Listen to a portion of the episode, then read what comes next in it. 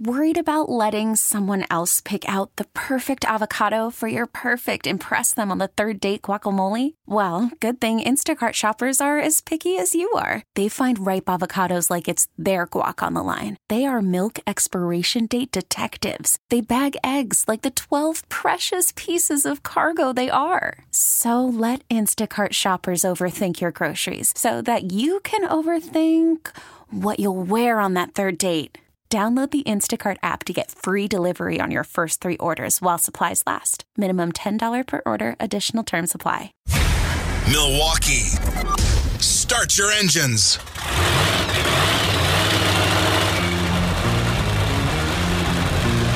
It's time to talk all things racing NASCAR, IndyCar, trucks, and Formula One. This is the Final Inspection Show with Steve Zautke, Dennis Michelson, and Lori Monroe from RaceTalkRadio.com. Presented by the legendary Great Lakes Dragaway in Union Grove. Driven by the Milwaukee Area Napa Auto Care Association. Now, Final Inspection on 1057 FM, The Fan. Here's Steve Zautke.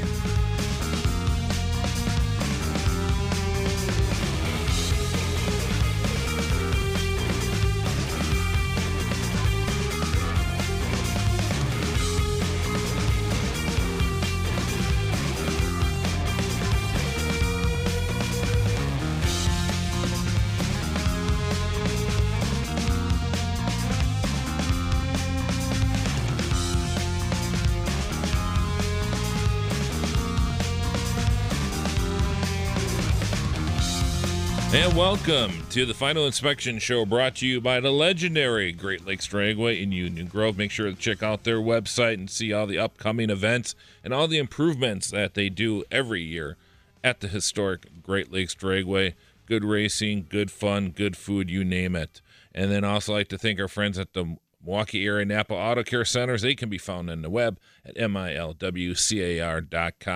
It's going to be a full show today. We got a lot of stuff happening. Uh, we got, of course, uh, the NFL draft, and uh, we will give you updates with all the Green Bay Packer picks as they come in, and hopefully we'll get some feedback from our friends up in Green Bay this afternoon. Plus, we got Dennis Michelson coming up, and uh, he's going to be uh, giving us up to date with all the latest in NASCAR, in the world of NASCAR. Of course, the big news this week is the Dale Earnhardt junior retirement news, retiring at the end of the year, and uh, we'll certainly get up to speed with Dennis on that. And uh, we have IndyCar and Formula One uh, updates coming up with Eddie Lapine will be joining us. And then at the top of the hour, a lot of you friends may know uh, Pat Heaney. He's very uh, uh, interested in the, I guess, the history, local history of auto racing, which is definitely so rich in this area with all the old tracks, Hales Corner Speedway, Cedarburg, Slinger, and whatnot. And uh, we're going to be, I'm kind of excited to join forces with him and a few others. And we're going to have a Hales Corner Speedway reunion coming up. I believe it's September 17th at the VFW in New Berlin. And we'll be uh, chatting with uh, Pat Heaney and getting the latest from him on that. And uh, plus, hopefully, her schedule permitting, we're going to have Lyn St. James on the show, and we'll be uh, talking about an event that we talked about David Hobbs, the other half of the dinner coming up. Uh, it's the spring dinner event. It's at Siebken's Restaurant, uh, uh his resort, I should say, uh, courtesy of uh, the historic race circuits of Elkhart Lake, which is a neat organization, and they're having a dinner coming up May 18th, and that should be a pretty neat deal. SVRA weekend uh, up at Road America, and uh, we'll, she'll be coming on, and we'll get the latest from her on that, and then maybe with the happenings uh, out in Phoenix this morning, what's going on there. A lot of neat stuff happening. So it's going to be a just a full show, Jeff Orlowski. It sounds great. It sounds great. I can't wait. So, what was your reaction when uh, with when you heard the news of uh, Dale Earnhardt retiring? Ho hum. You know, it's not a surprise, is it? It is to me, okay? The concussion thing, I am not a, and this goes with football and NASCAR, I'm not a huge believer that concussion, uh, repeated concussions can cause CTE, all that kind of stuff. I'm a, I'm a denier with okay. that. Now, the thing that that disappointed me about the whole thing is I really want you know, obviously Dale is was great for the sport, put a lot of butts in seats, a lot of eyes on the TV screen. I want my guys, especially the face of the sport, to have racing in their blood and just love it like Tony Stewart does, like uh, you know, like all the other guys that, you know, they can't live without it. For him to retire so early to me, it comes off as a privileged kid, grew up at the races, never had to worry about money, all this kind of stuff. It just it cheapens his legacy to me so. a lot. And I, I I'm everything I've heard, he's a fantastic guy. All the things, uh, the clips with him and his dad mm-hmm. at the mm-hmm. racetrack and all that, fantastic.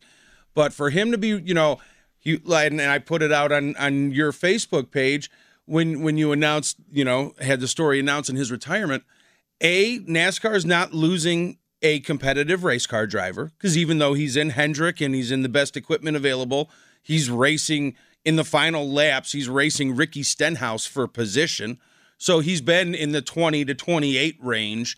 Um, you know this this whole year and for well, the last this year hand. isn't really a fair judgment. No, not yet. But because he's not he's not really up to full speed, and we don't know if he. This could be part of the reason why he may feel that I'm not the same driver I was. Yeah, but he hasn't been good for the last couple years. Ah, he's been fair. It's not. It's it's kind of unfair. I mean, it's not as big. I mean, a lot of people used to give Kyle Petty a lot of crap, mm-hmm. and I and I, I have had and Kyle, Kyle Petty is an eclectic kind of guy you know, he he's and he took a lot of crap for it. You know, he did the music thing. He's interested in music, and there's a there's a large side of racing, and unfortunately, a lot of people involved in racing that is their only interest. And it's almost like if you have other interests outside of racing and you're one of these people who don't, you're kind of looked down upon. And Kyle Petty was one of those people. And, uh, you know, Kyle Petty won a few races. He lucked into a couple of them. But Kyle Petty was a decent race car driver. Was he Richard Petty? No. Was he Lee Petty? No. And you know what? Adam Petty, his son, was going to be better than he was. Mm-hmm. But he, he still he survived in in in in in a very tough series and probably the golden age of, of racing and, and, and of NASCAR when it was when you had your Harry Gants, Mark Martins, Rusty Wallace's, Dale Senior, and all those guys. It was really really tough. And and for him to do what he did, I thought you know. But he always has has kind of had that stigma on him, and I wonder if Dale Jr. kind of has that. Now, uh, my counterpoint to that is if you've ever seen his, his his backyard, I mean, this is a guy who loves racing. Who else would have a, a large acreage and have a bunch of junked race cars out there because he wants to kind of have them out there? I mean, you don't do that if you're not in auto racing. And he loves the history of it. You know, he's not one of these guys who who knows a couple things and I mean, if you talk to him and you you've seen him interact with people and that he knows the history of the sport, and I got to give him a lot of respect for that because there's a lot of drivers that don't, and if they don't, there's nothing against them. There are some guys that are that know the history of the sport really well. Guys like Mario Andretti, Dan Gurney, Phil Hill. Uh, you know, guys that really understand it and, and, and appreciate it. And there's others that don't. AJ Foyt is one talked to AJ Foyt, and it's kind of a tough interview trying to get him information that doesn't specifically involve him. And and I was a situation I interviewed AJ uh, a, a, year and a half ago and trying to get some information on another driver. And, and it was it was a real, real tough interview. And I've talked to AJ multiple times, and he opens up on stuff pertaining to him. And now I'm getting a little bit off the track here, but i will try and bring this back around here to Dale Dale Jr. I, I think Dale June Jr. is an eclectic guy. He has other interests in that. And I always joked, you know, when when after his daddy was killed, and all these all these fans are like, you know, oh yeah, Dale Jr. this and that. I'm, I'm like, I hope these guys under you know understand you know these these rednecks. You know, not saying all of junior fans are rednecks, but there's a large contingency was you know that that yeah, this is a guy who's into hip hop music, like Chevelle, likes all the you know the hard hitting new music and that and and you know what was in his uh, iPad at iPod at the time wouldn't be necessarily in most of their you know the fans iPods of, the day. So you know I I I I, I really like him, and I, have I've said this on the show and, and my friends. I, I love Junior. I just don't really like his fans that much. But yeah, it's going to be a loss, and it'll be interesting. Uh, we have a Sparky's take coming up later in the show, and we'll we'll, we'll get Sparky's take on it because uh, it'll be interesting to see what he does, and we're going to try and uh, crowbar that into the show. We'll try and give you some lead time so you know when that's coming on.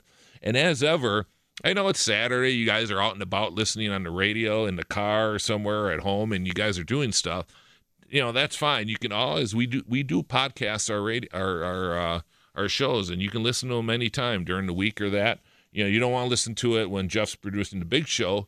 You know during drive time during the weekdays, but you know there's times where maybe tomorrow or something you're working in the garage or something. Feel free to to look us up on. Uh, uh, 1057 FM, The Fan, and uh, and uh, you go to the there's a section, a drop down menu shows section, and final inspection. Click on there, and uh, all the shows are archived. So uh, feel free to listen. Uh, when we we're going to take a quick break here, and when we come back, we're going to talk to Dennis Michelson from Race Talk Radio, and we'll get his opinion on uh, Dale Jr. and what's happening in the world of NASCAR. And we haven't even mentioned uh, NASCAR is in Richmond this weekend, and it's one of my favorite tracks. I think uh, it's one of Jeff's favorite tracks too, and we'll see what's uh, going on uh, down in Richmond this weekend. You're listening to the Final Inspection Show, brought to you by the legendary Great Lakes Dragway in Union Grove, Wisconsin, along with our friends at the Milwaukee area Napa Auto Care Centers. On the web at milwcar.com.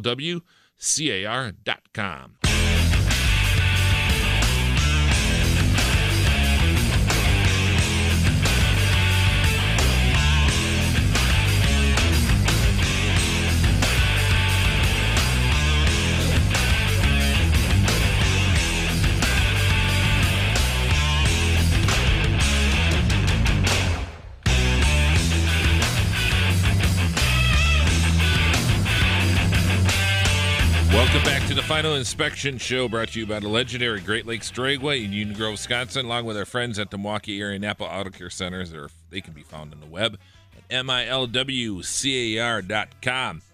Almost forgot to plug uh, a little event I'm doing tomorrow. Uh, if you're in the area, or even if you're not in the area, get your butt down to Chicago. Oh my God, Chicago traffic, whatnot. Oh, we can't do that. No, this is easy.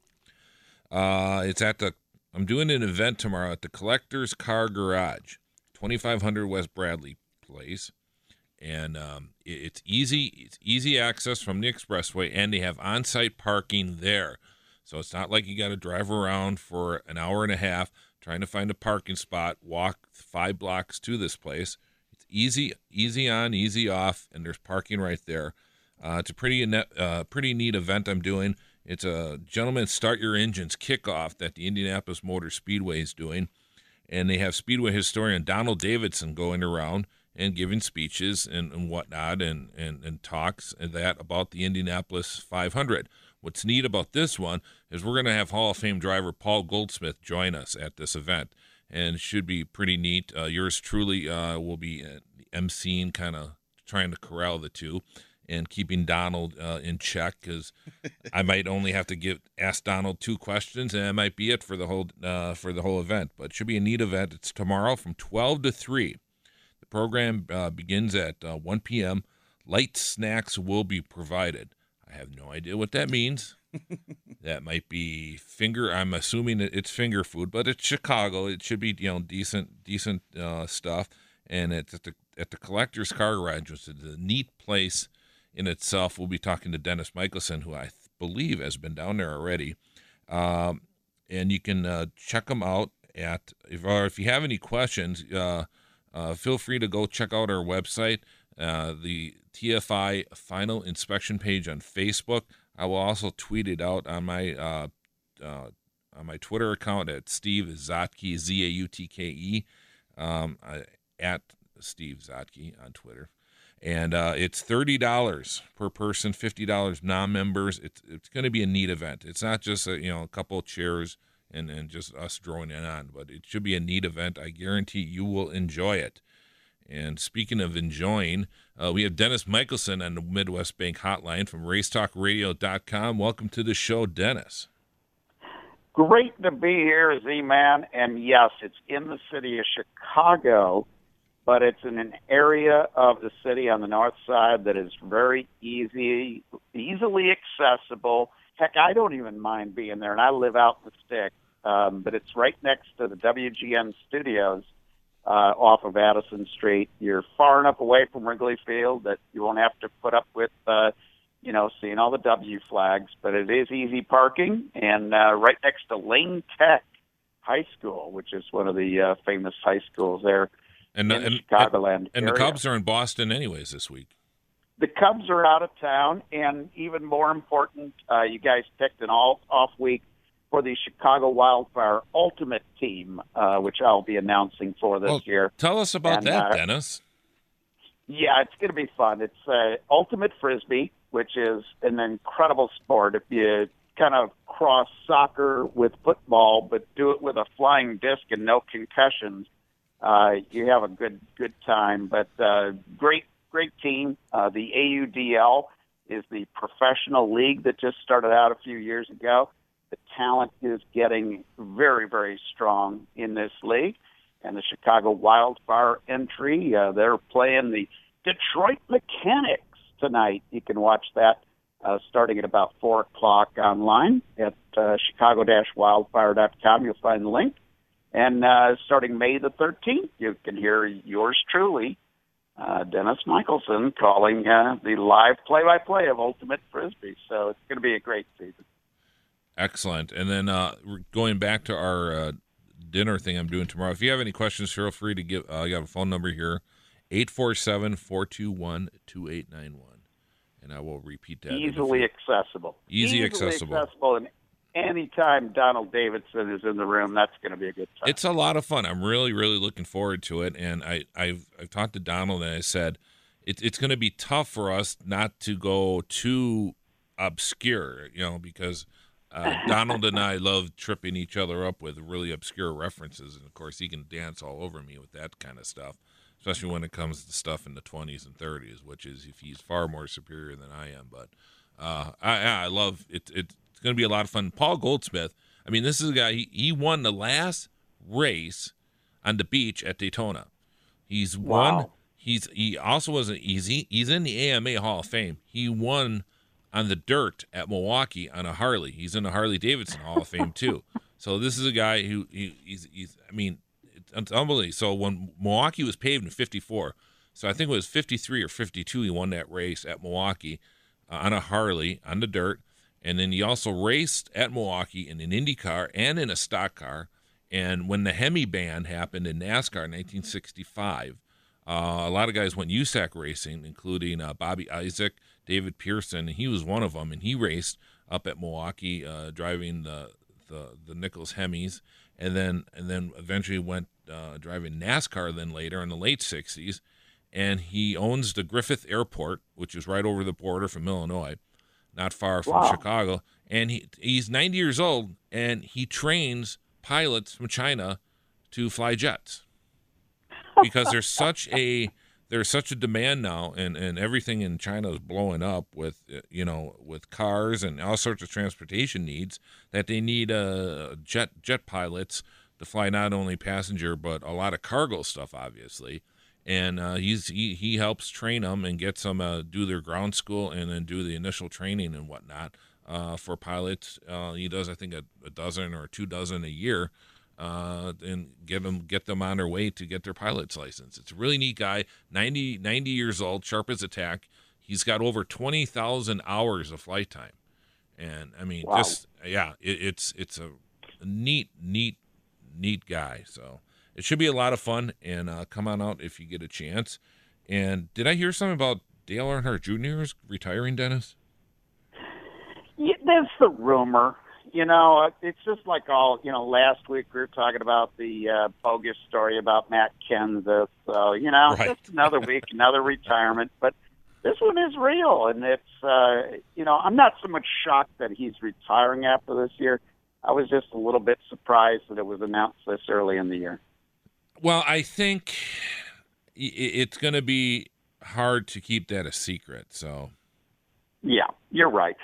And, it was pretty amazing because he had a conversation with Mr. H a month ago today and managed to get it to the press conference without the story being leaked by anybody and without uh, any uh, in, you know inspired reporter um, breaking the story either. So uh, again, it's just a, another example of their great ability to keep things quiet, or the fact that the media nowadays in NASCAR doesn't cover stories unless they're handed them by NASCAR. So uh, sadly, way, sadly, uh, I think it's a bit of both. Yeah, it is a little bit of both, I think. But uh, but no, it's a you know there are a lot of people that are very uh, upset about this whole thing. I mean, Earnhardt, his dad, the same way, but even more so a junior in in some ways. The fan base is not a typical fan base. It's like a cult like following. Um, there's a lady uh, in the Northeast that's got tattoos all over her body, uh, saluting the 88 and Dale Earnhardt. Um, you know, you've got these people that they just love this man. And I will tell you this his old man could be a pain in the behind. Okay. He was tough to deal with. Junior is about the nicest guy. And I was listening to your first segment, and you know this whole idea of yeah, silver spoon in the mouth, all this. This is a kid who had to work in the body shop at one of his dad's dealerships in order to earn the money to go racing late models he was not handed the best what? in late somebody, models either. I heard somebody he on was, this station had he was born with a silver spoon in his mouth. That can't be well, right. He was. He, he was. He was absolutely born with a silver spoon in his mouth, and it's a lot better, you know, a lot easier when you're working in your dad's dealership than you know having to to go out there and get a job for yourself and you know out there doing you know working in the mills or whatever.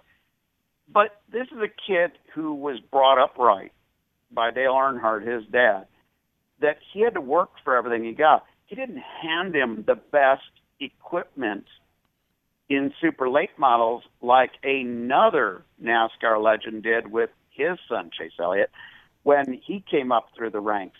He had to work on his own late model stock car and get it ready to race because his dad wanted him to understand the value of what it means if you put that thing into the wall. Exactly. So here's a kid who who yeah he he had it all you know and his dad paved the path for him. And yes if his name was Dale Jones Jr. maybe he would have never made it to NASCAR. But family ties and making it to NASCAR are nothing new. It's been going on since the the second racer came into NASCAR. And so to go ahead and hate on this guy because he's his dad's son to me, that's missing the point on the story of Dale Earnhardt Jr. The kid was required to work his way into the sport. And, and I got to tell you, I, I've heard a lot of folks saying, oh, he's not this, he's not that. No, he's not his dad. No, he's not a seven time champion. Heck, he's not even a one time champion when it comes to Cup. But there's only been 28 drivers in the history of NASCAR that have won more races at the Cup level. If you add in the fact that there are only 11 drivers in the history of NASCAR who have won the Daytona 500 more than once, and Dale Earnhardt Jr. is in that list, that's a pretty good list to be. I wouldn't mind being considered the 29th best person in the history of what I've done. Yeah, exactly. I mean, uh, yeah, it, it's a frustrating uh, situation for. I mean, I, I, guess I guess Summer NASCAR girl Summer Santana was always very anti Dale Jr. in that, and I was somewhat, but I mean he he he did he has won races, he and he's done very well. He's had a couple he's he did let's face it, he did have a couple curveballs thrown at him at especially when he got burned in that Corvette at Sonoma early on in his career, and I think that curtailed him a little bit. So you know, it's I I I'm in a happier place with Dale Dale Jr. now than I was, and and I, I wish him all the best. I the one thing I I thought was a little bit strange was him saying that he's going to run a couple Xfinity events next year, and I understand why he would do that, and that's a way for them to bring in sponsorship and and grow, continually continue to grow that that that team. And I would like to see that team maybe someday go cup racing because uh, Dennis, I think you'll agree with me that Kelley Earnhardt is the is the real brains behind that organization. But I tell you what, uh, Dennis, we got to take a break here because uh, the Green Bay Packers are on the clock, and apparently the pick is in. So what we're gonna do, yeah, uh, we're gonna play the Packers pick here. Well, maybe not here. Let's see here. It's this is supposed to go a lot quicker, but then when you're on live radio, it suddenly crawls to a halt. So we'll see what happens here. Because uh, what was it? Uh, the first day is what ten minutes between picks. Fifteen. Fifteen, and then second day it's ten. Yeah. And I think today is five. Yeah. The only problem with today is that they're you know, only a handful of picks you'll hear the actual announcement right from, and then the rest they just flash on the oh, screen. Here it is. All so right. yeah, they're in commercial here. So the Packers with fourth round pick 134 overall. The Green Bay Packers select Jamaal There it is. Williams, running back out of BYU, the first offensive selection for the Packers after four straight on the defensive side of the ball. Six foot, uh, 212 pounds, ran a 4.640. So Jamaal Williams, running back out of BYU. Yeah, he ran for 1,300 yards last year, 12 touchdowns in 2016, and uh, that was we could kind of see that one coming because they went uh, cornerback, safety, uh, defensive lineman, and then linebacker. Of course, earlier today, if you haven't heard, Vince Biegel of the uh, Wisconsin Badgers w- was the first overall pick today um, for the Packers, and um, and now we have a running back. So, and we're got a how many more picks do we have today, Jeff? I believe we have four more picks left. And it wouldn't surprise me if Ted somehow, uh, you know, makes a trade or something, maybe foregoes one of those picks, maybe to move up to grab somebody that they want. So it should be inter- interesting to see how he does. And uh, the Packers got a running back. It's not necessarily the one that I'm sure a lot of fans wanted. I think they were looking for that kid from uh, Tennessee, perhaps, you know, and that. So, but well, it in in Ted we trust, right, Jeff? it's got to be. It's got to be. No one has any idea what goes through his mind. I tell you what, what we're gonna do here. We're gonna go. We'll take a sports flash right now, and uh, when we come back, we'll talk a little bit more with Dennis Michelson from Race Talk Radio, and we'll find out what's going on at Richmond, uh, one of my favorite tracks. I think every all three of us, uh, uh, Jeff Dennis and I, it's one of our favorite tracks on the NASCAR circuit. So let's uh, take a break here. It's time now for a sports flash with Jeff Orlowski. This is Final Inspection with Steve Zautke, presented by the legendary Great Lakes Dragaway in Union Grove, driven by Milwaukee Area Napa Auto Care Association on 1057 FM, The Fan.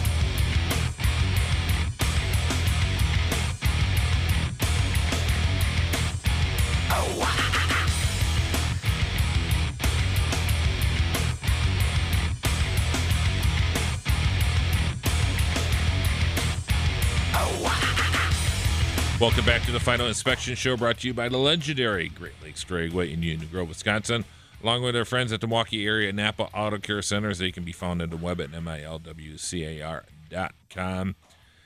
On the Great Midwest Bank, joining us is Dennis Michelson from RaceTalkRadio.com, and uh, it's the 63rd annual Toyota Owners 400, and it's very fittingly that we have a Toyota on the pole. Dennis Michelson, Matt Kenseth, Wisconsin owns on the pole with uh, the, the the kid. The kid's looking good in that. that- The Ryan Blaney in that 21 car. That that's that's a team. I'm very happy that they're running as strong as they are. Um, and yeah, it was a great use, great, great use of strategy in qualifying by Kenseth. He, his fastest lap uh, to win the pole. That was the only time all day he had been the fastest at anything.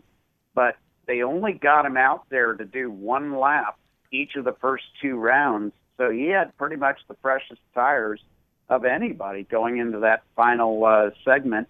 of qualifying yesterday, and it certainly paid off. It'll be interesting to see if other teams start doing that very same thing because if you think about it, it makes sense, doesn't it? Yeah, but he had to take a little bit of a gamble because I think he was only like seventh quick in the in the second qualifying round. The first one, you know, you're, there's no excuse for not making the top 24, but making that final 12 can be sometimes a, a little bit of a chore. And if you're only going to run one lap, you're not necessarily going to get the most speed out of that lap. So you're taking a little bit of a gamble because typically that second lap in a run tends to be their quickest out there at Richmond. But uh, he was able to to use uh, some pretty good strategy take a chance in that second round and save the tires for when it counted. And then we have the very overrated Dale Earnhardt Jr. Gordon to Jeff Orlowski, qualified 12th. It'll be interesting to see what he does, if he's even able to make get up tomorrow and actually race, uh, because he's might be more interested in eating at catered breakfast tomorrow. he's getting, according to Jeff, and uh, we won't go into any further of that. Uh, well, it's but, a good thing he's got the he's got the masseuse on staff yes. to, to handle uh, all of those issues. So that's that's well, pretty good. S- speaking of masseuses, uh, our our next guest uh, is apparently seeing a masseuse this morning, Eddie Lapine in Florida. So I guess he's he's also has a silver spoon in his mouth. We'll have to hassle him. Living that. living the life, as they say. Yeah. Yes, he is. Uh, of course, we love Richmond. Um, I, I kind of wish this was uh, this was also on Saturday night, but then that would be a conflict with the IndyCar races. They're out in Phoenix tonight watching that, so we get a chance to watch these guys tomorrow. Who do you like tomorrow? I am really leaning towards Kyle Busch. I think he'll have a good, strong race here. This is a track that he likes. You know, this is old school NASCAR type racing at Richmond. This is, you know, this is another good good old fashioned short track. I I noticed they've got the walls painted red and white again this year, uh, sort of the throwback to the old Winston days. And you know, speaking of throwbacks to the old Winston days, we have a new show that is uh, well, it's an old show that's returned as a new show at Race Talk Radio. So uh, you could check out Speedway City USA if you love racing the way it used to be. Check out uh, Harold and Beulah, uh, two shall we say, elderly folks from West Virginia that uh, we've hired back on with uh, to give you a little bit of uh, look at, at how racing used to be back in the day. And Dealey is quite the expert on racing because she'll remind you several times every show that she used to take care of Fast Freddie Lorenzen's hair back in the day. So, uh, but yeah, so Richmond is old school though. This reminds me of the the oldest of the old school shows. Uh, you know, it, it's just uh, it, it's going to be good old fashioned short track racing NASCAR style, and that's always good. Freddie had beautiful hair back. Oh, he had the best of hair, and especially. Especially when when when he, it, progressed into the late '60s, early '70s, it was quite the coif. Beautiful oh, hair. He, he, was, he, didn't even have to wear a helmet. He could have just just gone out there with his with the hairspray and that thing. Him and Cale Yarborough was another man. one. Yeah. Very, very stylish man, and he has it all to thank uh, to Beulah. So if you want to uh, thank Beulah for all that wonderful haircutting that she did back in the day, styling Fast Freddie. Uh, head over to Race Talk Radio and check out Speedway City uh, USA, The Adventures of Harold and Beulah. I think you'll love it. Excellent, and uh, we look here. We look forward to hearing from you later in the show in the next hour. You and Lori Monroe. Yes, Lori always has some interesting things to say, and uh, we'll be telling you all about what the replacement driver for Dale Earnhardt Jr., who the eventual replacement, what that will mean about where NASCAR sits nowadays. So uh, tune in later on in the show to hear that. And uh, it'll be amazing to see Dale Earnhardt the third in uh, Cup racing in the next few years. So looking forward to that, my man. And uh, we'll look yeah, I forward. Think, I think I think actually some of Amy's eggs have already been signed to a development contract. yeah, I'm sure that baby will run 10 years and quit too. All right, we, we we will look forward to hearing from you in the next hour, and then also uh, also next week, of course. Dennis Michelson from Race Talk Radio on the Great Midwest Bank Hotline. Uh, we're going to take a quick break, and when we come back, we'll be talking uh, Eddie Lapine and get the latest in Formula One and IndyCar this weekend.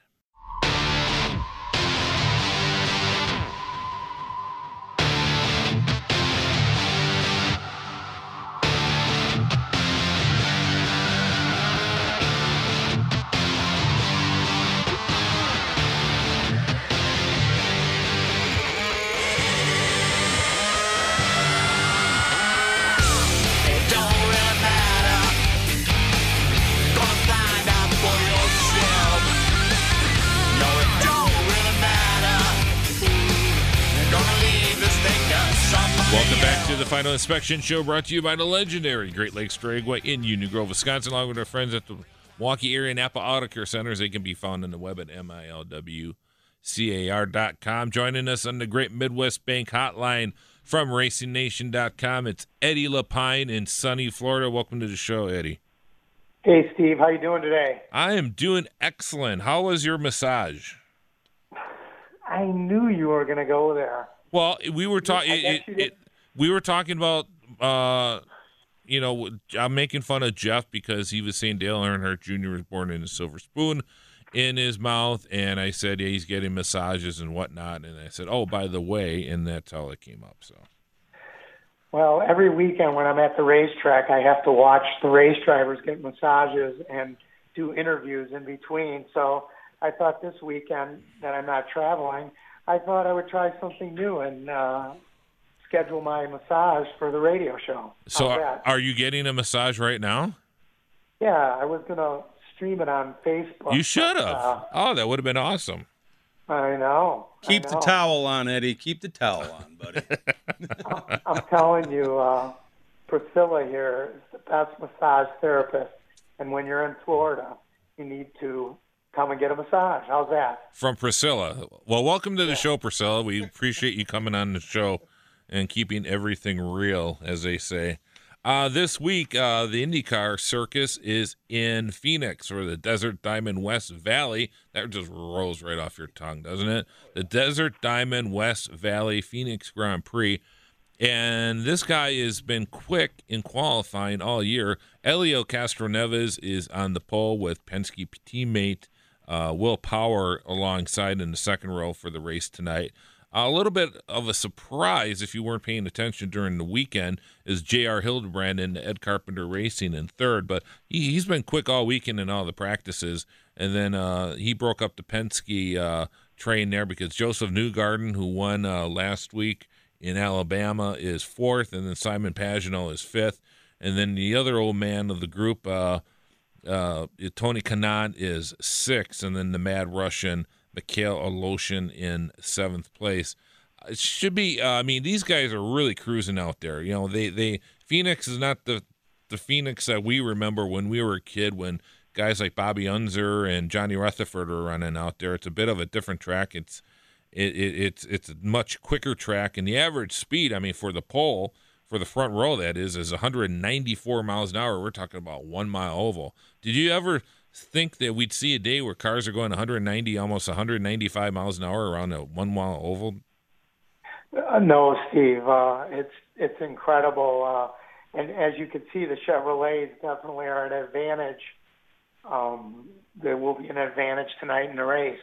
But yeah, they're they're really. I don't know how the passing is going to be.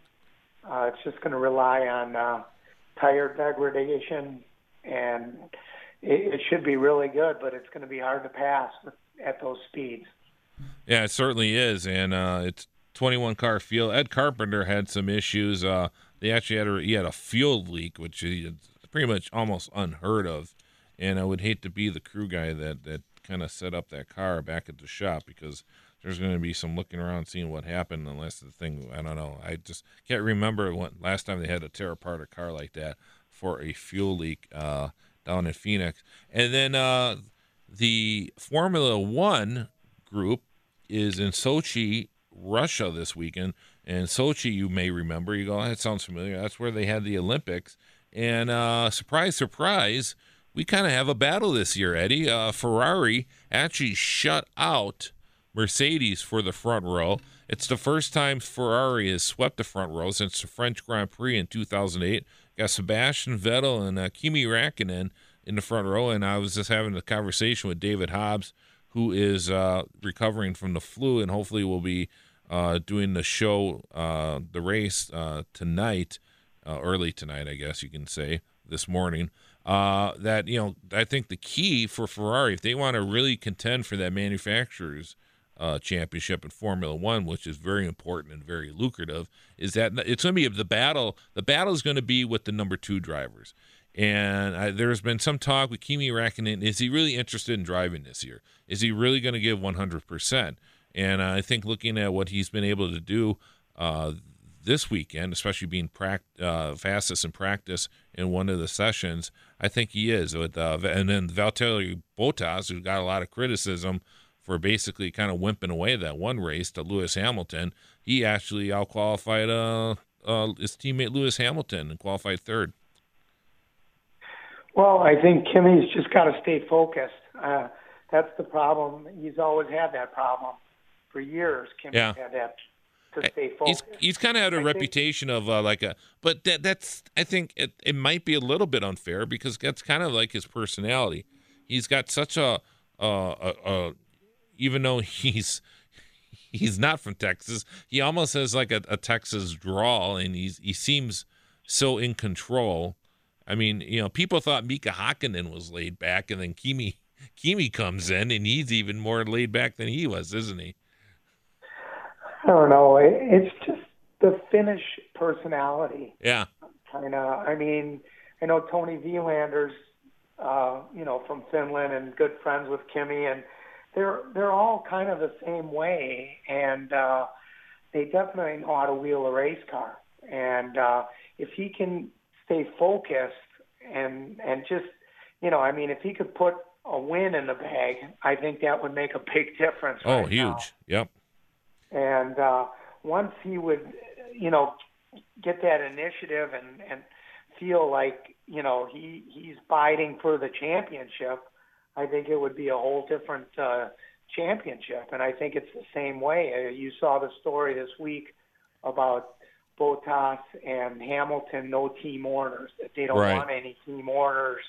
And uh, I think that, I mean, I think what we talked about a month ago when we first started talking about how um, uh, Mercedes was going to be in an advantage – uh, we were wrong. I mean, Ferrari has definitely stepped up the plate, and they're giving the drivers the cars they need, and Sebastian's giving giving the team what they need to keep them fueled to give them good pit stops, good pit strategy. I mean, let's let's be honest.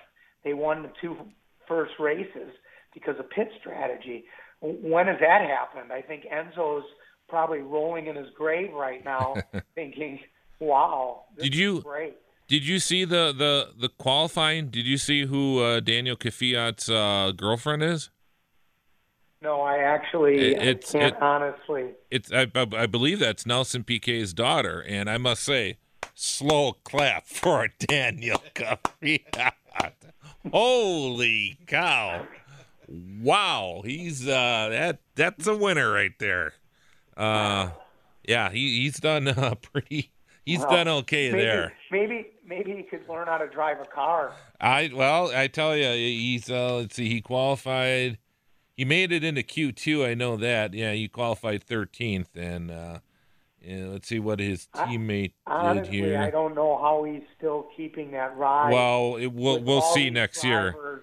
That they're bringing up through the Red Bull program yeah. because you know, I mean, he lost it to Max, and you know, I mean, I think he definitely is on the bubble. So yeah, he better perform at his home race. He was only a hundredth behind his uh, teammate Carlos Sainz, so it'll be interesting to see what happens. And then uh, if he loses that ride, maybe he'll lose the that other ride, so to speak. Um, so who's your pick in uh, for Phoenix uh, tonight? I'm going to go with Josef Newgarden. I like that pick too. I think he's on a roll. I think I- this I is think, uh you know, getting the monkey off his back Yep. last week, getting his first win. I mean, he put a move on Scott Dixon last week that Scott Dixon, I mean, respected it too. And uh, I think he's going to be really tough tonight, I think. But, you know, it's going to be whoever can hang on to that car. I think it's going to be very crucial because I think it's just going to go down to that last, you know, 40 laps. Jeff. How about you, real quick? I'll take Pagenaud. Okay, so- Bright yellow is going to Yeah. be hard for him to sneak up on anybody, but I think he'll get past him. All right, I'll, I'll, I I like. I'll, I'll I'll try and change things. I'm gonna go with uh, my. I'm a. Uh, I listened to a podcast with Mike Hall, and he thought that J.R. Hildebrand was the the best free agent out there last year. So it's I, I thought that was pretty uh, high regard uh, that uh, Mike Hall from Chip Ganassi Racing had on J.R. Hildebrand. That's pretty interesting. All right, we got the Russian Grand Prix then Sunday morning. Uh, who's your pick for that one, Eddie? Vettel. I mean, Yeah. you, you got to go with Vettel right now. Yeah. I mean, Jeff, how about you? on a roll. Same thing. If Eddie's picking him, Vettel. I'll go with him too. All right, I'll go. I'll, I'll change things up. I'll go. I'll go rocking it, racking it in. So just to kind of switch things up. All right, very good. Eddie Lapine. Okay, give us a Richmond pick. Boy, I got to think about Ken that. Seth. Ken think- Seth. Kenseth is on the pole with uh, Ryan Blaney outside. You know what? I, I mean, Blaney's been, you know, fast this year, and I mean, I'd love to see him. I mean, he he deserved to win one earlier this year, so I'm going to go with Blaney. How about Priscilla the masseuse? Who's her pick for Richmond tonight or tomorrow? We'll we'll give her Junior. How's that? I think her pick is Eddie. She's going to go with Junior. She's going to go with Junior. Junior, I like it. Jeff, what do you think? Uh, I am going to go with Martin Truex Jr. All right. Very good. And then uh, coming up next, we're going to have a sports flash. We'll get you update with all the Green Bay Packer draft picks. And after that, we're going to talk with Pat Heaney about the Hales corner. Oh, we're not talking to Pat Heaney. He was unable to He's come unavailable. Well, Eddie, you want to hang on? Oh, sure. All right, we're going to hang on to Eddie as uh, Eddie as Pat is unable to come on, and we'll talk to Eddie Lapine when we come back on the final inspection show. Brought to you by legendary Great Lakes Dragway in Union Grove, Wisconsin, and the Milwaukee area Napa Auto Care Centers. Milwaukee. Start your engines.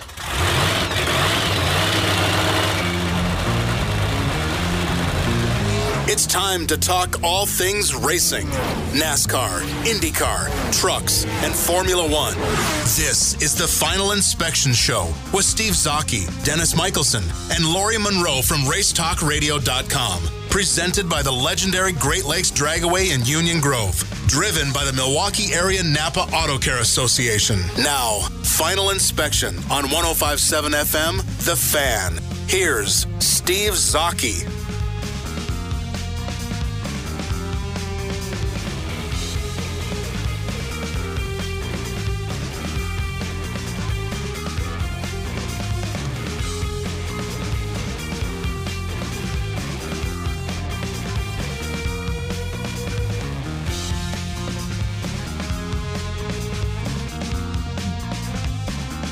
Welcome back to the Final Inspection Show, brought to you by legendary Great Lakes Dragway in Union Grove, Wisconsin. Make sure to get out there this spring at Great Lakes Dragway. A lot of new new improvements out at the drag strip.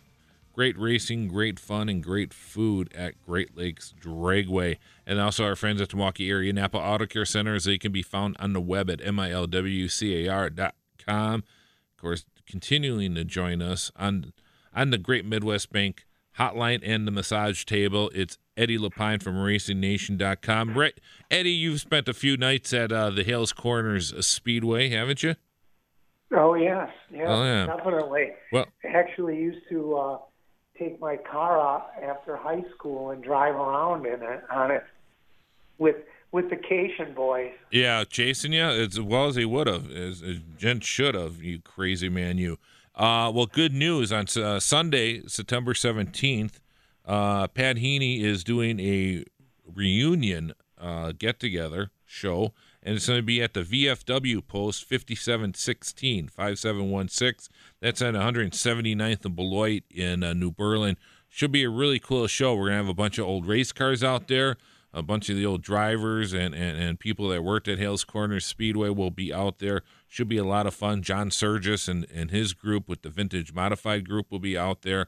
So it should be a lot of fun. And then uh, Red Adams, uh, one of the famous names in local racing. I mean, he was he's been there since the beginning. He was at the first Milwaukee Stock Car meeting back in 1948. Uh, he's going to have his uh, get together out there and birthday party. That's going to be part of the event uh, out at this uh, event on September 17th. The VFW post in New Berlin should be a lot of fun.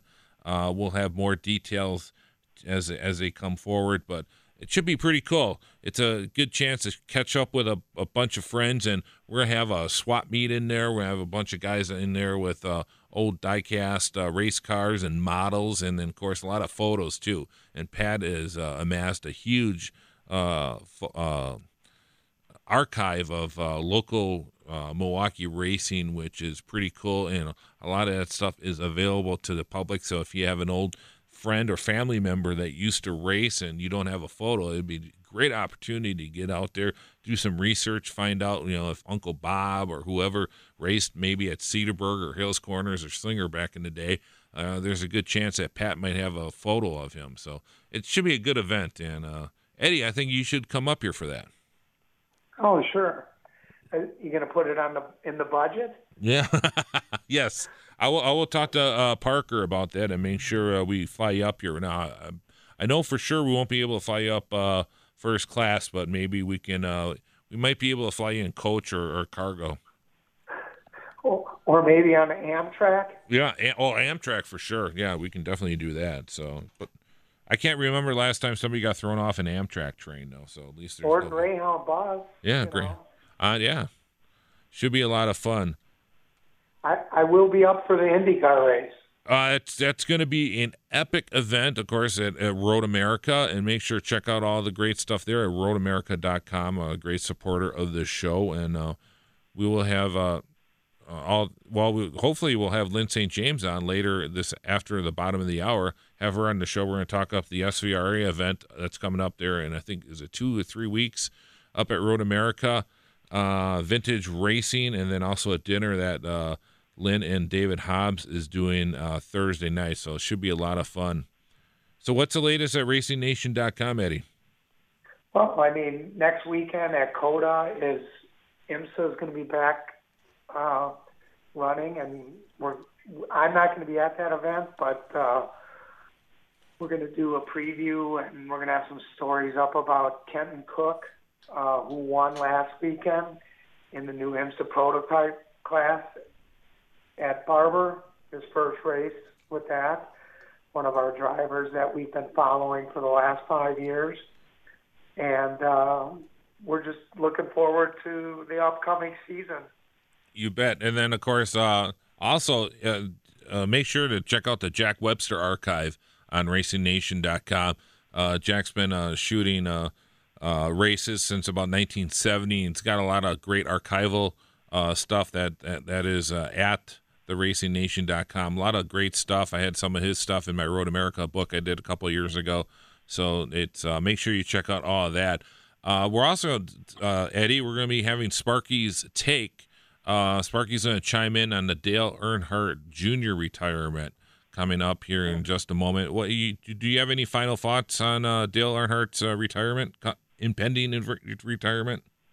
Well, I just think you know, I mean, the couple of crashes he's had, and now with him getting married, and I, I just think you know, I mean, he's not doing it for the money. Yeah, that's for sure. Uh, and Jeff totally agrees with you on that and he's not doing it for the love of racing either, because if he was, he'd be racing past 42 years old. exactly. You know, I, I just think, you know, when you start having crashes like that, I mean, let's face it, we don't know the truth. Actually, only him and his doctors do. But, you know, you start thinking about having another one and being you know, like Michael Schumacher or something like that, it it starts playing in your head, and Now he has a life. He can do other things. He'll be up in the booth. Pretty soon, all the NASCAR drivers are going to be in the booth. it seems that way. I Well- think they're going to have to expand the booth size. Right. Or or kick some know? or kick some people out. Uh, n- nobody in particular. I'm not mentioning names. Well, I'll tell you, Jeff Gordon. as I I interviewed Ray Abraham, I, I think Jeff Gordon is probably the best Oh, yeah. ever Fantastic. in the booth. Yeah, he is really good, and he, he uh, uh, sadly, he really well. I I I'm I'm going to leave DW alone. I'll just leave it at that. Yes, Jeff Gordon uh, is fantastic in the booth, and I really enjoy his commentary. He brings he he is exactly what a commentator. Uh, a driver's commentator should be. He should be telling us that stuff that we w- we wouldn't and shouldn't know. You know, stuff that a driver would feel in the car, or ways this, or you know, a way a car is acting or reacting that uh, the normal fan uh, would not know, which uh, unfortunately has been lost over the last few years, and and, and across the board, I think in, in in on a few broadcasts. Well, he he definitely gives more of a technical, Uh huh. you know, of Right. what's going on with the car. And that's, you know, what I enjoy. I mean, I've watched more NASCAR this year than uh, in normal just because I'm tuned into Jeff Gordon, the way he presents Yep.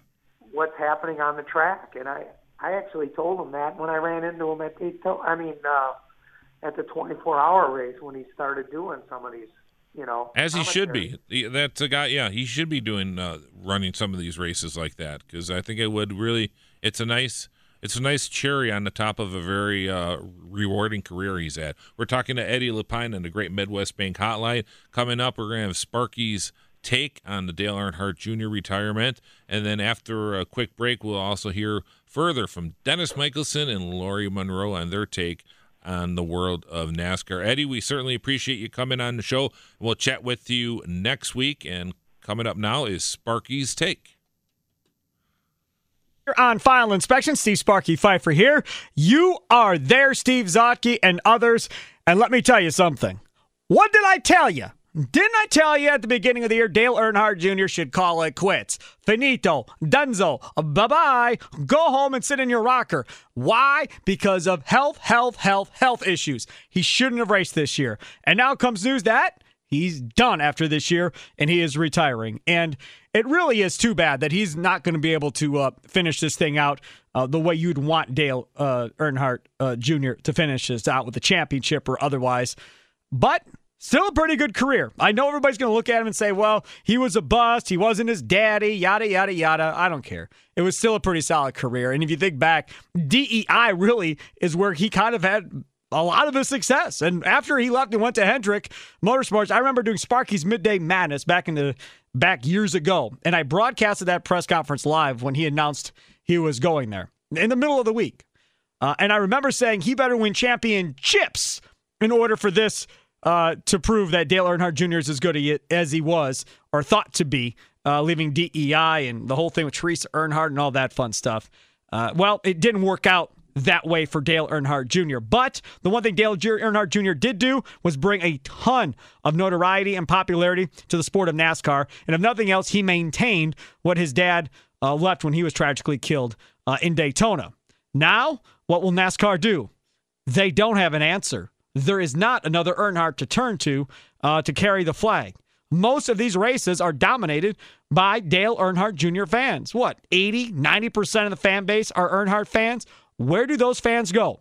Do they pick another driver or do they say do they say goodbye to the sport?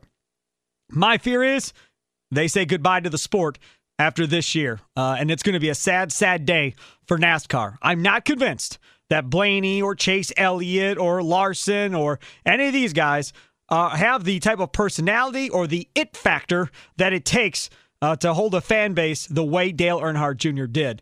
Jimmie Johnson probably isn't that far away from retiring either. Not that he has a huge fan base, but that is another star in the sport. Uh, so I don't know. I think NASCAR is in a lot of trouble.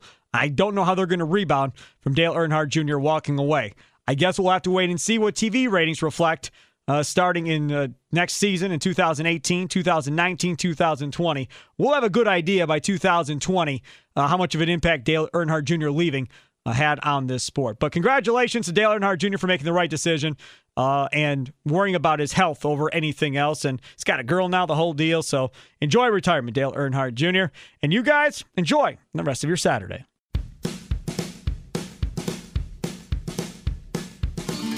Welcome back to the final inspection 1057 FM, The Fan. Dennis Michelson from RaceTalkRadio.com along with Laurie Monroe. You know what that means, folks. It's time to talk NASCAR. Laurie, just another ho hum week in the NASCAR news scene. There, I just, you know, the race got rained out on Sunday, had to be made up on Monday. And since then, there really hasn't been anything important going on in the NASCAR news. Yeah, I hate when we have such dull weeks like this. And the race being on a Monday makes it shorter, at least a shorter week. So this dull week that we've had, you know, was only about four days long. So we'll yeah. get through it. I'm sure we'll get over it. You know, last week we had Matt Kenseth retiring. This oh, week, the yeah the news story that Dale Earnhardt Jr. was retiring. W- wait a minute. That second one really happened. It did. How, how crazy coming on the heels of these phony retirements. When you first saw this, did you yeah. think this was another bogus story? I didn't. In my heart, I have sort of expected this, and I'm kind of happy that it happened. You know what stunned me most, or what sort of set me back most, a lot more than this retirement announcement, was him announcing last year that he had to step away from his car.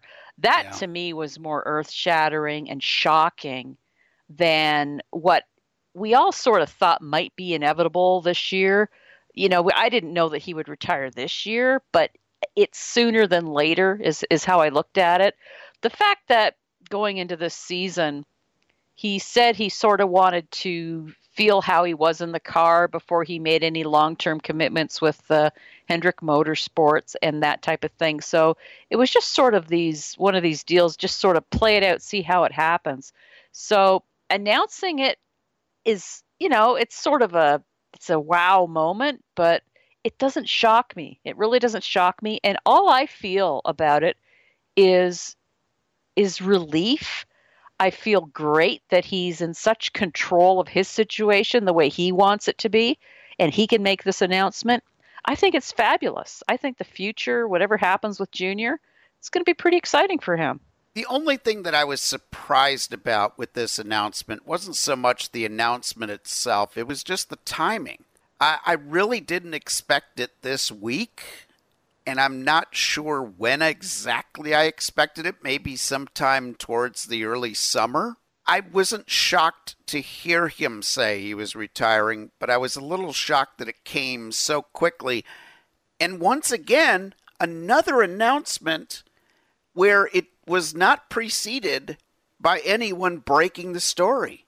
Well, I think that's the whole key to the whole thing and why it was announced now you know how it is. You always start hearing these rumors and these stories are being tossed out there. I I think that and, and you know how it is in the garage area, rumors start and then they, people just run with it. I think this is a great way to do it. You just get it out in the open, make an announcement before somebody else does because you know this won't lay silent forever they've been talking about this for a while behind the scenes. Somebody would leak it, and then all they have to do is is start trying to explain things away. It's distracting from their year. It'll be distracting. Uh, you know, it's going to be distracting enough now. Their on track performance and everything, but I just think it's such a relief just to get it out there and move on and not have to run around and answer questions and try not to spill the beans and make sure everybody in your close knit circle doesn't say a darn thing. I think this is the way to do it. I think the whole thing is being handled well. Quickly, as soon as the news came out, we heard everything from, well, I guess this is the year he'll finally win that title. NASCAR will make sure of that, to, well, here comes Carl Edwards. He's got his new seat. you know, it's just almost disrespectful how quick some of the jabber jabber started uh, as soon as this announcement was made official. But that's human nature. That's just how people are. They always want to, they don't just want to have a final on anything. They have to make plans in their mind for what's next. Everybody has to plan for junior, everybody has to plan for junior nation. And we got to know who's next. And all the talk has been this week about what up and coming driver will be the next you know uh, top favorite driver in the garage or the the most favorite fan with the drivers and it's such pressure being put on everybody you don't just nobody can proclaim themselves a favorite driver it's just going to happen so whatever happens next just let it happen organically and you know the carl edwards deal and nobody's mentioning greg biffle you know, no. where was Greg Biffle's parade when he retired? Like nobody went around freaking out over Biffle. So people just need to let it just ride out, just enjoy the year. We've seen just about every possible driver rumored to be looking at that ride. Everybody from guys who have a seat right now in Cup that would be making sort of a transfer to Hendrick Motorsports. Other guys like uh, Byron William, or is it William Byron? Um, William Byron. yeah, the, the man with two first names, um, who's in the Xfinity series right now with Hendrick Equipment through uh, Junior Motorsports. We've heard um, Alex Bowman's name thrown out there. Heck, I even heard Snot Willard's name pop up, but that was Snot well, yeah. saying he wanted the well, job. Of course. Of course. Um, and, and apparently called Hendrick Motorsports, and it didn't go well. But if you were in charge, if all of a sudden Mr. H gave you a call and said, Lori Monroe, I need your help. The sponsors will take anybody for this ride. They're, they're, uh, you know, that has talent. It's not a sponsor decision here. I'm just looking for the most talented driver without a ride right now or the, the talented free agent. Who would you put in that seat next year?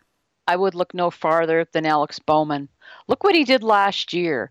This guy is already a part of the circle. This kid is out bike riding with Dale Jr. If this kid is not a hand picked replacement, I don't know who is. This reminds me of back when when Dale Sr. was sort of they were looking around for somebody to fill his shoes when he retired, which would have been inevitable, and it was Kevin Harvick. And yeah. Kevin Harvick at the time was just sort of a, oh, you know, who's this guy? Well, it's really not much different than Bowman. Bowman might even have more history coming into this deal than Harvick did at the time. I think Bowman, as a guy with with no baggage, it's not like he's he's got a stamp from somebody else on him that he's going to have to try and wear off to become the Hendrick guy. He already is. So why not go with him? I think build a future with Alex Bowman. He can obviously he can obviously drive. So why not give him a chance? Kid won a pole last year as he exactly. was subbing, and Junior thought so much of that he he insisted on the kid getting the ride for the. Uh, mm-hmm. Uh, the Busch Clash or whatever the heck they called that race la- this It year. was the Clash. It was yeah. the Clash again. I yep. I'm so confused. Oh, I know. Every two years it's something else, but it is the Clash. Crazy. So they gave him a shot at that. This is another kid who came up that same open wheel background way. And the first time I saw him race was when he was 14 years old. And the kid's amazing. He's got incredible talent. It's another out of the Kyle Larson mold. I just so hope he gets a shot. Would be nice. Well, folks, it is time for us to step out, take a quick break. You're listening to the final inspection on 1057 FM, The Fan.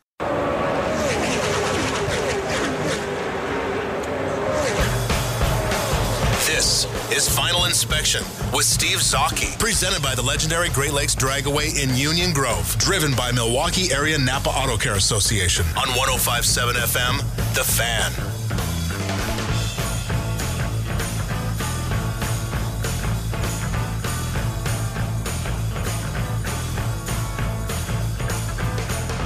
And welcome back to the Final Inspection Show, brought to you by legendary Great Lakes Dragway in Union Grove, Wisconsin, along with our friends at the Milwaukee Area Napa Auto Care Centers. They can be found on the web at milwcar.com.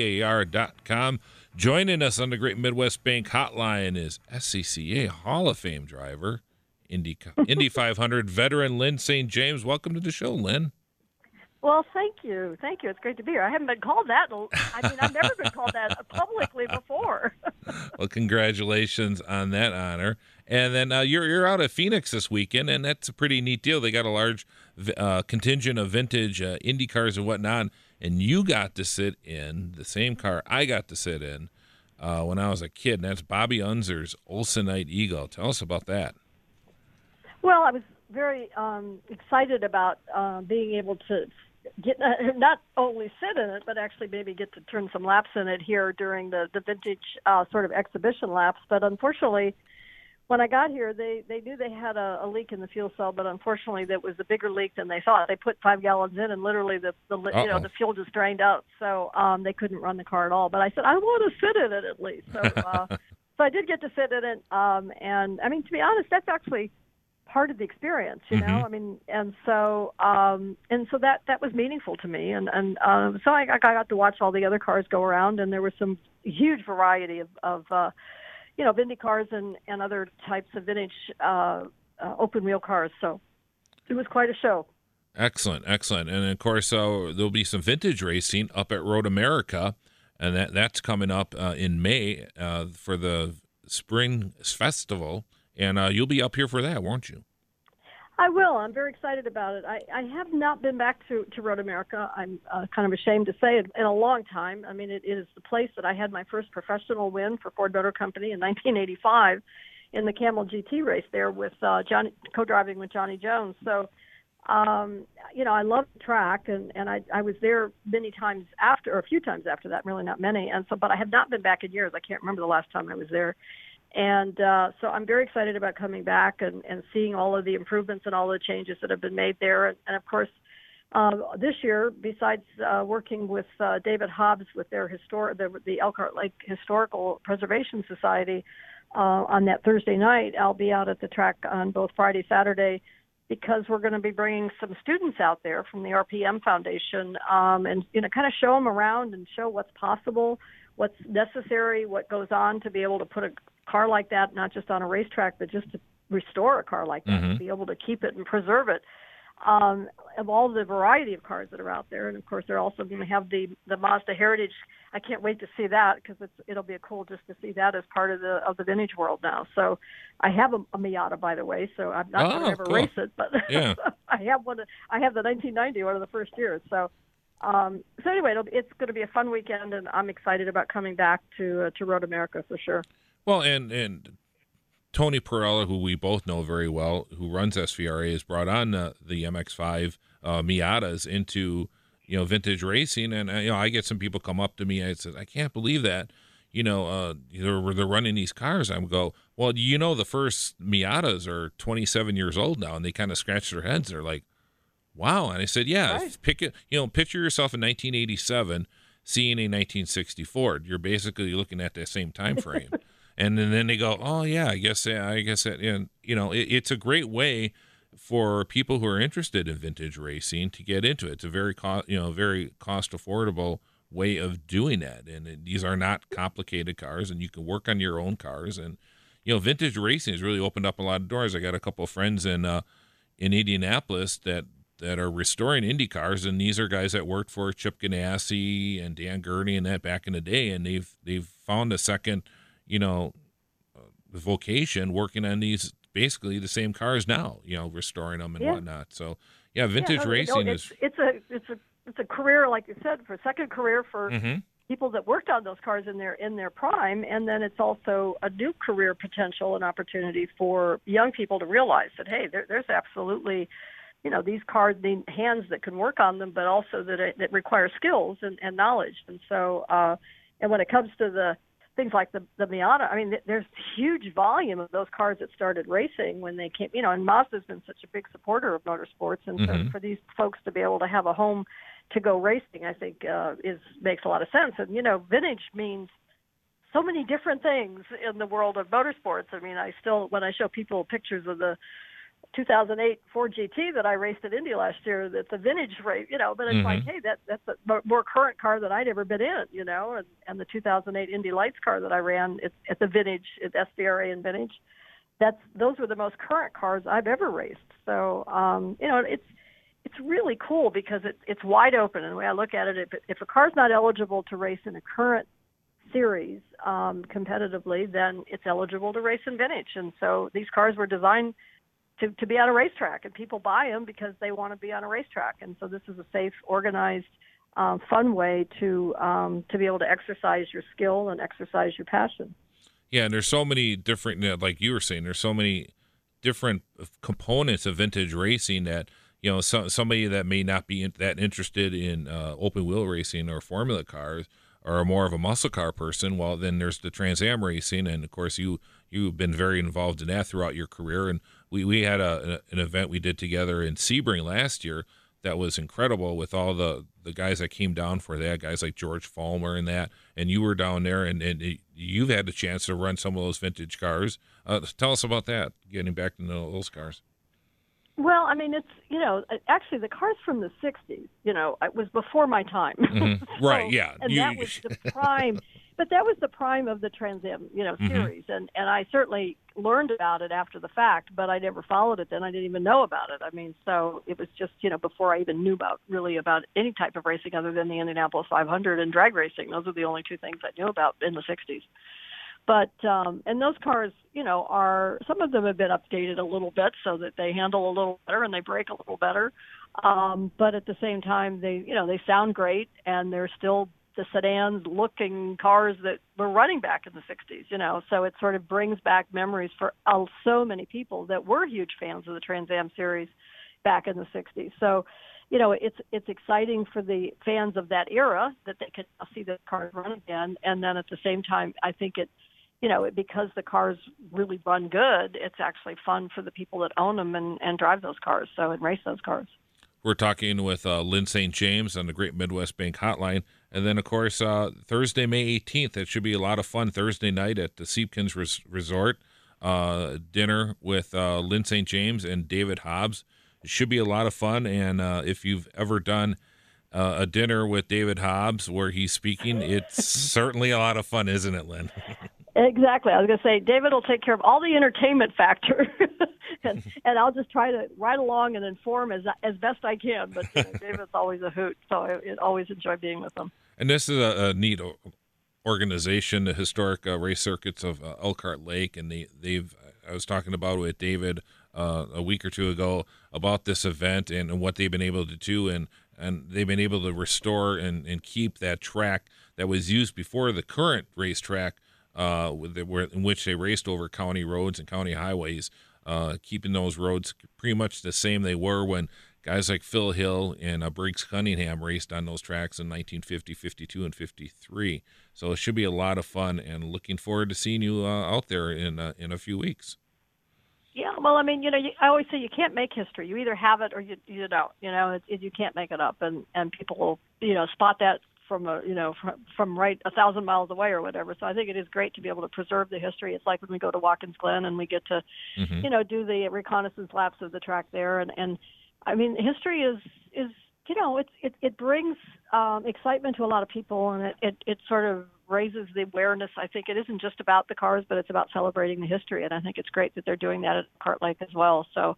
Um, I'm, I'm just honored to be a part of it, and and uh, and looking forward to coming back. And hopefully, a lot of people will come out for the the Vintage uh, Spring Festival out there. And and I guess you can buy tickets to the dinner. I don't know. I think that, that it's open for people to buy tickets to the dinner Thursday night. Yep, so. you can. You can uh, make sure you check out uh, them on Facebook, and then also our show's a website, the Final Inspection page on Facebook, and I'll also make sure I tweet that out. That information for tickets available and like uh, Lyn said, don't forget about the SVRA Spring Festival and also her book. You can still get your book on uh, on yeah. your website, can't you? You can. You can. You can order it on Amazon.com as well, but um, but you can also get it at my website. And uh, if you on my website, if you put in whatever little notation, if if you want it personalized, I will do that. So can't do that on the Amazon ones, but definitely can do it on the ones off my website. All right, looking forward to it, and we certainly appreciate you coming on the show today. And for we're we're glutton for punishment here. What's what's the temperature no, out in right. Phoenix? It's actually lovely. Yesterday was so windy um, that it was. We were all eating stuff uh, yesterday, and that's why there's such a spread on the grid. I think of the Indy cars is because they just what with they weren't quite sure how much downforce to put down to keep the cars on the track. But today it looks like it's going to be calm and it's going to be high of 82. So beautiful, sunny and gorgeous. Yes. Who's your Who's your pick out there uh, tonight for the IndyCar race? Who do you think's well, going to win? It's hard. It's hard, but I mean, it's you know, Penske seems to have it figured out, so it's going to probably be one of the Penske drivers. Like it's hard to know of that group which mm-hmm. one, but uh, I mean, Helio's on the pole, and he certainly has had success and and um, knows the track, and and but I can't, you know, there's a lot of a lot of good ones. So I don't I don't have a personal favorite. I mean, they're all as long as it's a safe race. And uh, but if I had to put a, my money on somebody, I'd say at least as a Penske driver. Very good. Thank you. It's Lyn St. James on the Great Midwest Bank Hotline. You've been listening to the Final Inspection Show brought to you by the legendary Great Lakes Dragway in Union Grove and our friends at the Milwaukee Area Napa Auto Care Centers on the web at milwcar.com.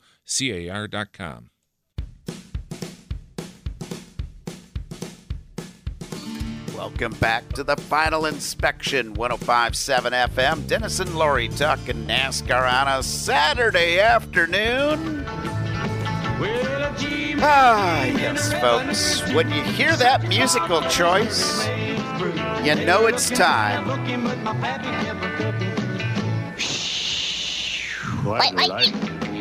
Ah, yes. It is that time to blow up somebody's still. Lori Monroe, Tell folks at home how this works. How it works is if you're very, very, very, very, very upset at something that has happened in racing, you want to blow them up, just the way the old revenuers and the cops and all those people used to blow up stills out in the hills in people's backyards out moonshining. So you can send Dennis or I an email or hit us up on Facebook. Head over to racetalkradio.com. You can contact us from there, and we can uh, we can pick some of the best ones to read out on the air. And I understand that this week we do have a guest do. still blower.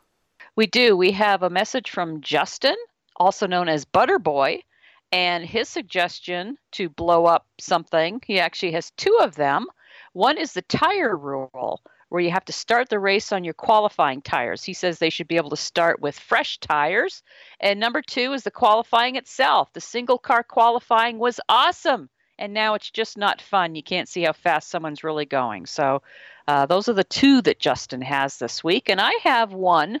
I I want to blow up all of the horrible, horrible, mean, vulgar things that were said on Facebook during the live streaming of Dale Jr.'s retirement. Ooh. It was a Facebook live feed. I can't believe how absolutely vulgar some people were at their comments about Dale Jr. What wow. is wrong with these people? Wow. That I did not watch it on Facebook it was Live. Painful. Yeah, it was horrible. And yeah. you know how Facebook Live is? You're looking at the picture and you've got all these scrolling comments that are going faster than the speed of light. These people are psycho. Some of these people are absolutely psycho. Well, my still blowing this week is is sort of on the same subject but slightly different. Mm-hmm. It's all the people that hate Dale Earnhardt Jr. for no reason other than he's the son of Dale Earnhardt. Like it's this, you know, I've seen saw some postings on Facebook about the oh yeah the you know the the spawn of Satan finally retiring oh, yeah. and all these nasty nasty comments. Now, first of all, I can understand why somebody wouldn't have liked Dale Earnhardt. Dale Earnhardt, you either loved him or you didn't like him. There was really no middle ground with this man uh, during his racing days. Now everybody has loved him in the rearview mirror. More people profess their love for the man after he died. Dale Earnhardt Jr. is such a different personality than his dad. Dale Earnhardt Jr. has never done anything mean spirited to any of these people that hate him, nor to any other driver in NASCAR, nor to any media person in NASCAR ever. Yeah. I don't. I, have we ever seen a nicer guy in this sport? No, not at all. Not at all. He's kind of like this generation's Benny Parsons. You can't hate mm-hmm. Benny Parsons. You can't, you shouldn't be able to hate Dale Earnhardt Jr., but this hatred that has nothing to do with the man himself, but who he's related to, is insane. I bet Junior would even like a buffet, wouldn't he? Oh. Probably load that paper plate up like nobody's business. Yeah, he does have a barbecue thing going. He, he does. loves that barbecue. Absolutely. So yeah. some very good still blowings this week, and I don't I know. I already Lori, have a winner. I already have you, a winner. You have a winner. Go ahead and pick your winner. I, I'm I'm blowing up Butterboy because the tire rule is a part of strategy. To be able like to save that. your tires and go out and race is is the way to do it. And I really enjoy seeing more than one car out on the track during qualifying. I think it's a lot more exciting to sit in your nice chair and watch them out there. So I'm blowing up Butterboy altogether. Your still blowing and my still blowing are connected because it's exactly the same thing, basically. So you and I are fine. We're just blowing up Butterboy. I think Butterboy's uh, still blowings deserve deserve blowing. So for Butterboy, his blows. anybody with a nickname like Butterboy deserves deserves recognition I, anyway. I gave him the nickname, I think. yes, you did. Yes, you did. But great to see our first celebrity uh, still blowing of the season. So fired up, General Mattis. Ah, nothing like the sound of explosives. That's oh, one it's way a to- wonderful thing. It's one way to melt your butter as well. You're listening to the final inspection on 1057 FM, The Fan. Thank you, Dennis and Lori. Jeff Orlowski, Steve Zautke, back in the studio. Well, the Green Bay Packers are about to draft here. They are, let's see here. We got one, two, three, four, about five, six, seven, eight drafts. But it's been a busy day so far for the Packers, hasn't it? Yeah, it sure has. Uh, you know, the first pick today, they picked first in the uh, in the fourth round, which of course they took Vince Biegel, the linebacker out of Wisconsin, 6'3", 246. A lot of people are saying that he might end up having a better year than T.J. Watt, or a better career than T.J. Watt. So that uh, that's a heck of uh, an endorsement there.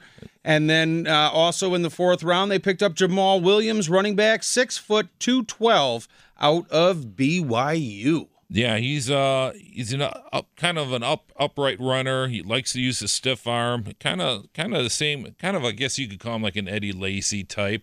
He's definitely going to be a little bit of a change up from uh what somebody like uh, Christian Michael would bring.